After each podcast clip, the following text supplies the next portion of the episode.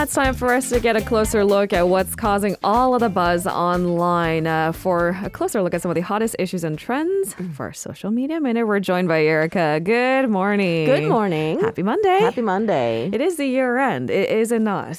It is. It's very much the year end. Um. Yeah. I'm trying to let that, you know, dust settle and be like, yes, 2022 was a rough year. Do you have big plans No, I really do not. for the end of the year? I don't either. And the thing is, I don't like, I know I'm like jumping way ahead. I don't like resolutions. I don't like year end ceremonies. I don't like the pressure around the holidays because something always goes wrong. Uh, the expectation in itself is so unrealistic, and I'm bursting everyone's bubble. All the holiday spirit and the joy is alive. well, I still hope that you have uh, A pleasant year end. a very jolly Christmas. this is why we've found balance with our decorations. yeah. I mean, this is the most festive um, of any place that uh, I find myself in these days. So So please stream us uh, via Arirang Radio Yeah. K-pop. You can find us on YouTube. Let's jump into some of these year-end festivities. As we've talked about, there are words of the year to summarize a year, and then there are 사자성어s. Yes, which are basically um, four-letter idioms. Yep. Um, which are in Chinese characters. Uh, each of the characters uh, has a, a meaning, and put together, it's an idiom. Exactly. And a group of scholars each year in South Korea are selected to choose a word Yeah. that best summarizes a year. And it seems that this year it is directed at the political sphere. That's right. So a community of professors have picked 화이불개 as the four-character idiom of the year. Uh, this is according to a survey of 935 professors at universities across the country. Uh, the idiom topped the list with 5.9% hmm. of the votes. Okay, and I looked at the second place and it was there wasn't even a fair right. shot at it. It was overwhelmingly That's right. Kwaibruge mm-hmm. as the four-letter idiom award of the year. Mm-hmm. Now for our listeners and frankly myself, a lot of Koreans this is my first time coming across the four-letter idiom Uh-huh. 과이불개. So, what does it mean? Uh, the idiom, first of all, first appeared in the uh, Analects of Confucius, uh, who said 과이 불개 시위 과이, which translates as "it is wrong to not correct the wrong." This is the definition of wrong. Okay, I have to read that one more So time. to know that you've made a mistake or to know that you have done something wrong And not to fix it. and not to fix it is wrong. that is by definition Yes. being wrong. Ha. That's right. So 과이불개 also appears in the annals of the Joseon dynasty um, in the diary of Prince Yeonsangun.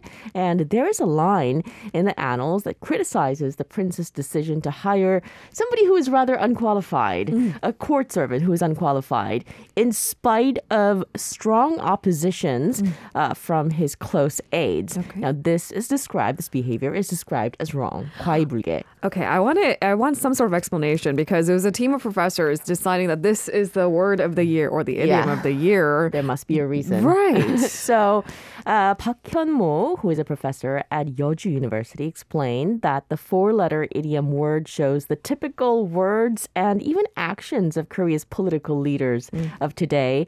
Uh, so, regardless of whether they belong to the ruling party or the opposition party, once a, a problem or a wrongdoing is revealed, they tend to blame the previous administration rather than taking action to perhaps fix the problem and to move forward. And that's what the public wants, it seems, at large. Uh, however, I don't know why this has become sort of the norm in the political sphere. Yeah. It's not to single out a particular administration, it's a back and forth, isn't That's it? The right. blame game. Yes. Now, the more important reason, however, they recommended or picked this idiom is that they wondered if there was a case in our own history where leaders actually took action to correct their mistakes. And there were, in fact, several examples of such cases. Okay. For instance, there were many instances in which King Sejong, who we still refer to as uh, the Great King, accepted his faults, reflected on them, and corrected them. What is remarkable is that there are documentations of that. Yes, that's right. It's a king with an absolute power admitting to his wrongdoing and trying to correct it. Yes, and due to King Sejong's reflection and the countermeasures that he took, uh, there were no large scale uh, accidents perhaps uh, related to safety uh, during his reign. That's kind of remarkable Yep. if you think about it. I mean, if you think about how these palaces were built and how vulnerable Yep. Mm-hmm. they were, that's amazing. Yep. Maybe today's leaders can, I don't know, look at history, learn a lesson, Yeah. or perhaps two from these examples. That's right. Mm. Um, we mentioned that this was uh, basically a survey, right, of Yeah. Uh, close to a thousand professors across Korea. Yeah. Uh, I want to mention a couple of other uh, four-letter Front-runners. Yeah, idioms. Right behind 과이불개 were 욕개 미창, or the more you try to cover something, the more visible it becomes. Interesting. Uh, that one took 14.7% of the votes. Um, Nuranjiwi mm. was another one with 13.8% of the votes. Uh, Nuranjiwi means uh, as precarious or as risky as many eggs stacked on top of one another. Okay, interesting. So they kind of go hand in hand if you yep. think about it, right? Yeah, reflection of the times. Right, right. Uh, it's certainly different from the words that we saw um, named by the English dictionaries, right? That's right. It's different because I think when you take a, a vote mm-hmm. online, mm-hmm. is it uh, usually more of the younger uh, generation? Absolutely. And this Oh is yeah, chosen we by just professors. recently talked about Yeah. one. What was it? Goblin mode. I was going to say one. zombie mode, but it's goblin mode. Just goblin it's not mode. sticking. okay, goblin mode. Yeah. What was the other one? But anyway, our point being, you gotta- Gaslighting was the other one. Yes. Yep. I think gaslighting is a little bit more Yeah. universal, isn't it? You live it for you. I mean, there seems to be many ways to summarize the end Yeah. of the year. Uh, the professor's choice in South Korea was Kwai Yes. On to our second story of the day. Uh, a local NGO, ever heard of Vank? We talked about Mm-hmm. them quite a few times. They published English map of Korea and its equivalent World Cultural Heritage Sites. That's right. Uh, VANK uh, is short for the Voluntary Agency Network of Mm. Korea, and it has unveiled a world map Mm. showing 21 UNESCO listed intangible cultural heritage of Korea and uh, of some other parts of the world as well. Uh, the most recently listed UNESCO cultural heritage of Korea, which was Talchum, we talked about it uh, during this segment, uh, that was added on November 30th. That's not shown on the map, but all the other cultural heritage uh, are. Now, the cultural heritage map is part of this civic group's New Hallyu project. Uh, it's aimed at encouraging some 150 million Hallyu fans around the world to uh, expand their interest uh, and knowledge of Korea beyond Korean pop culture. And of course, timing is always important. The map comes in the midst of Japan's continued claim of sovereignty over Dokdo Islets and uh, China's cultural appropriation of kimchi and hanbok. And uh, Vank says it has created an intangible cultural heritage map to properly inform the world of Korea's history, culture, culture, and territory. I, I guess somebody has to do it with a sense of urgency, and Vank is definitely being in the front lines for that, right? And they immediately upload without all the bureaucratic hurdles. So there you have it. Mm-hmm. Yep. As you mentioned, maybe it's not just limited to uh, relaying South Korean Mm-hmm. World Cultural Heritage sites. Is the map just Korea? Um, the map actually features a world map Okay. and a map of the Korean Peninsula. Uh, Korea's 21 intangible cultural heritage are shown with photos, also descriptions, and a 35 intangible cultural heritage from around the world. And the national flags of 195 countries are also shown on the maps. So let's talk about some of the illustrations that are on the map. We're streaming the, the the image of the map right now with all of the 195 uh, countries I maps. assume you can uh, zoom in if you're on the website, Yeah, right? 'Cause that's right. Tiny. Yeah, that's tiny. So just basically use your use your device. Use your yeah, device. Yeah. so the illustrations include Korea's Kimjang culture, uh, Nongak. Uh, culture nongak refers to like uh, I guess community music that involves all kinds of instruments, you know, and dance and rituals. Uh, arirang, of course, uh, Korea's best known folk song. uh, pansori, uh, which is uh, musical storytelling.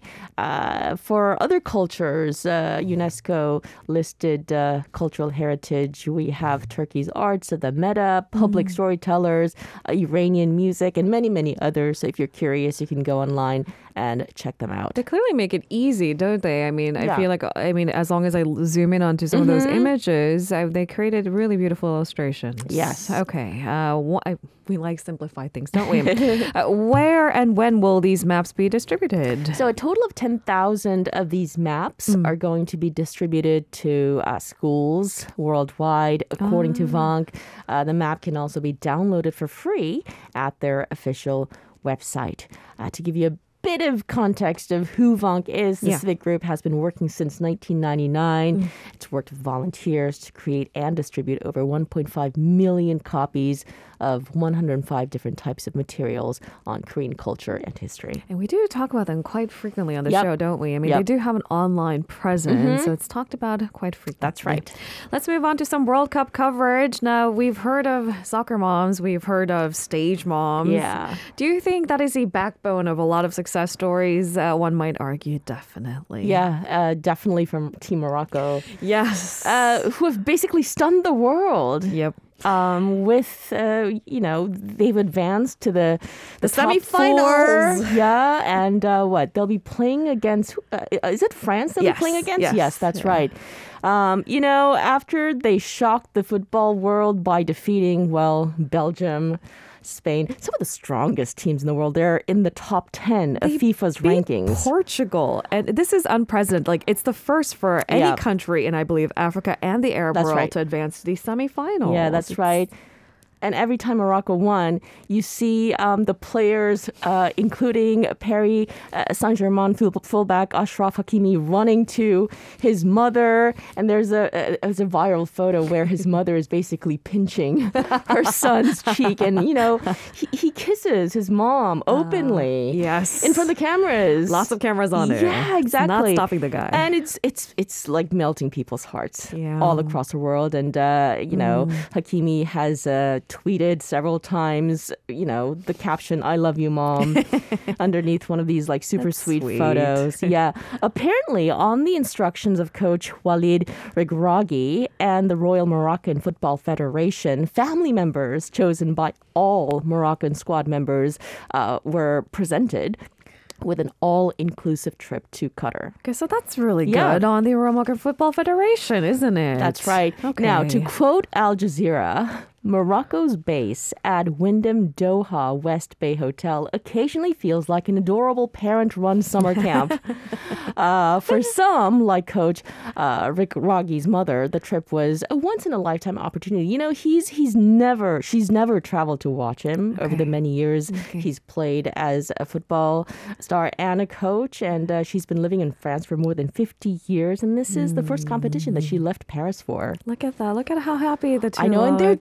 Dancing on the pitch. there, there's so many images and videos online that you can check out. If you didn't think there was enough drama at the World uh, Cups, I think that's a special moment. Yes, that's right. And all the parents, uh, they're gushing about how they consider all the boys on the squad as their own. It's really genuinely, really lovely. I was gonna say, Yeah. I mean, who knew that this could be an angle, right? I, I thought it was just an exciting underdog story, but there's so much more to who made these underdogs succeed at the World Cups. That's right.